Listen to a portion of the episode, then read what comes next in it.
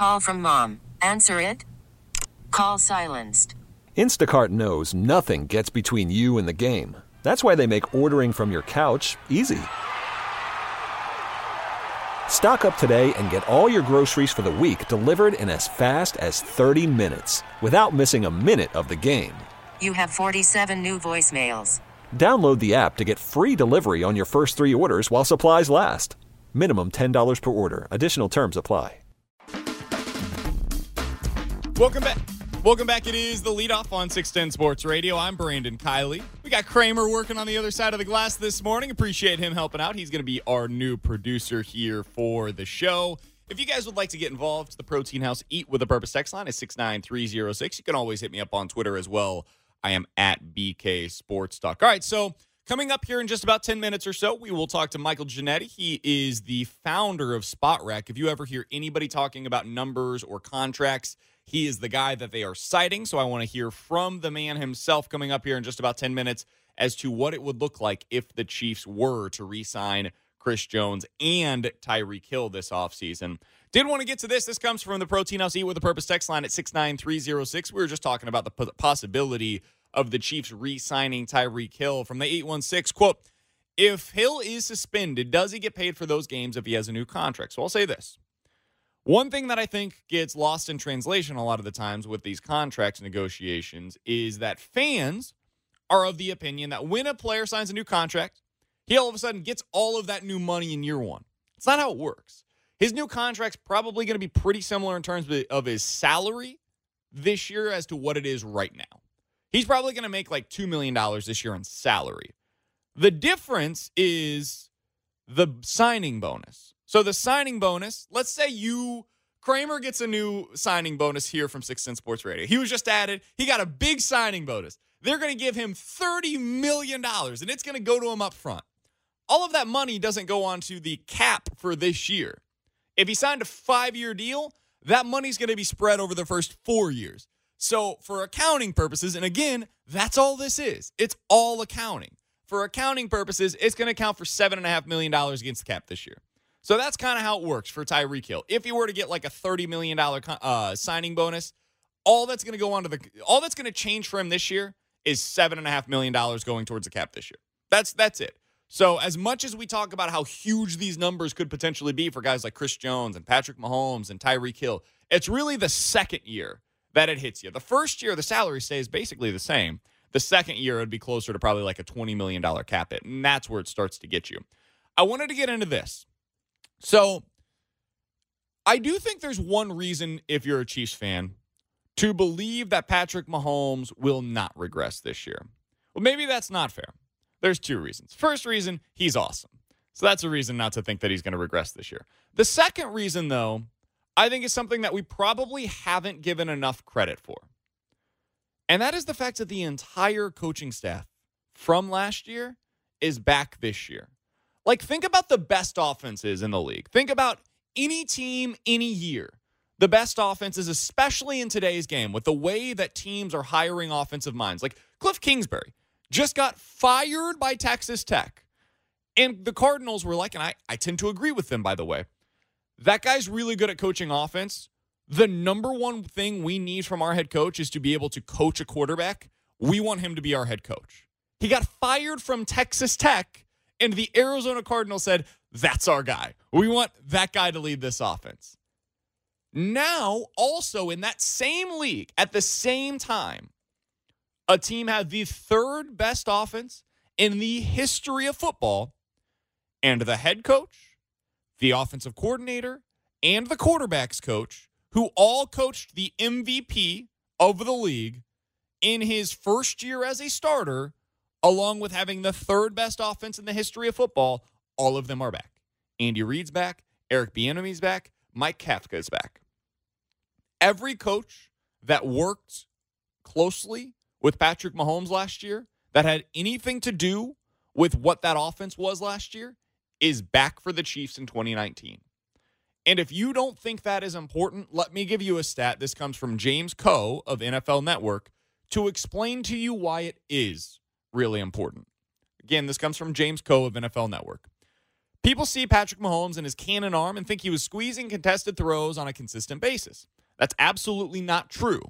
According to Next Gen Stats, he only threw into a tight window, less than a yard of separation, on twelve percent of his throws. Don't worry about the number, worry about this part. That was the lowest rate among qualified quarterbacks in all of football last year. Why is that important? It's not to suggest that Patrick Mahomes wasn't incredible last year, because that's the opposite of what this means. It means that Patrick Mahomes was put in a position to succeed. And when he was put into the position to succeed, a lot of quarterbacks are put in a good position. Most of them can't take advantage of it. Mahomes can. And so when you have Kafka and Bieniemy and Andy Reid all coming back next year, and you know that he's going to be put into a good situation consistently, just as he was last year when he threw into contested spots fewer times than any other quarterback in the league, that's how you know that this is important. The coaching staff is putting him in spots where he's going to have success from week one to week twenty-one when they're hopefully playing for the Super Bowl next year.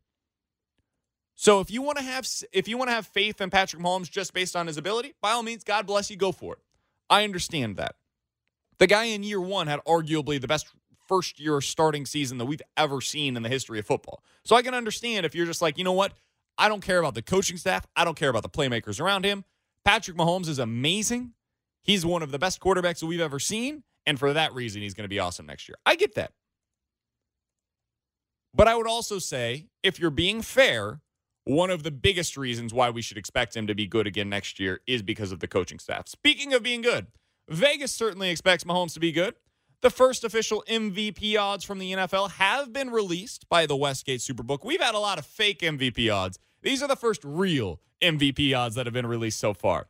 The top contenders for the award, at number one, the one and only Patrick Mahomes. He is four to one to win the M V P next year. So if you bet ten dollars, you'd win forty dollars if he ultimately wins the M V P. After him, it is Aaron Rodgers and Andrew Luck at eight to one. Carson Wentz and Drew Brees at ten to one. Tom Brady is twelve to one to win the M V P next year. Rivers and Russell Wilson, fourteen to one. Ben, Matt Ryan, and Baker Mayfield at twenty-five to one. And then the list that I think is really interesting: Jared Goff, Cam Newton, Ezekiel Elliott, and Deshaun Watson are all listed at sixty to one. I think the way that Patrick Mahomes has played his first two, first season in the N F L takes away from just how remarkable Deshaun Watson has been. And this is not a shot against Mahomes. It is in praise of Mahomes. Mahomes was so good last year that we've overlooked the fact that Watson's been one of the best quarterbacks in the history of the league when it comes to his first two N F L seasons. Here's where he ranks among quarterbacks that basically started an entire season over the course of their first two years. Deshaun Watson. Deshaun Watson rankings among all N F L quarterbacks to throw at least six hundred passes in their first two seasons. First in completion percentage in the history of football.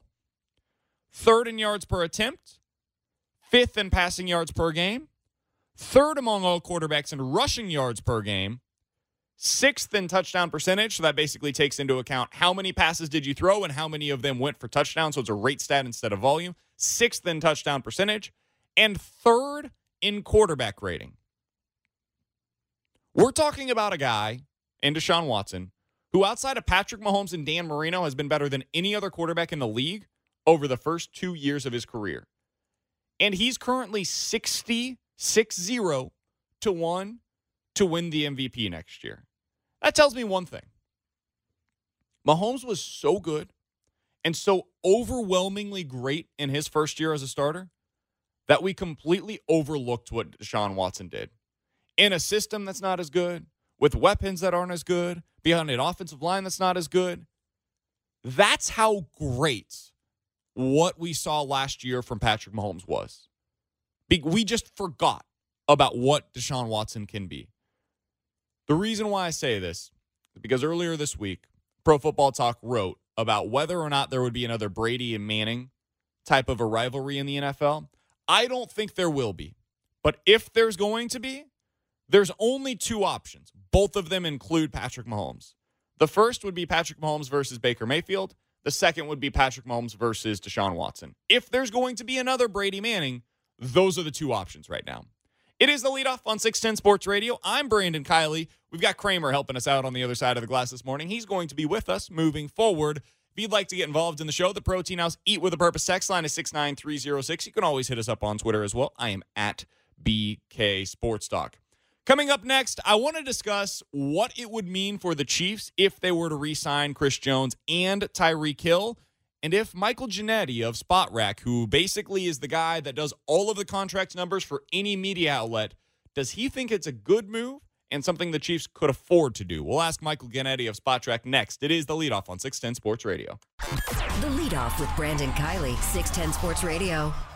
We really need new phones. T-Mobile will cover the cost of four amazing new iPhone fifteens, and each line is only twenty-five dollars a month. New iPhone fifteens? It's better over here. Only at T-Mobile, get four iPhone fifteens on us and four lines for twenty-five dollars per line per month with eligible trade-in when you switch.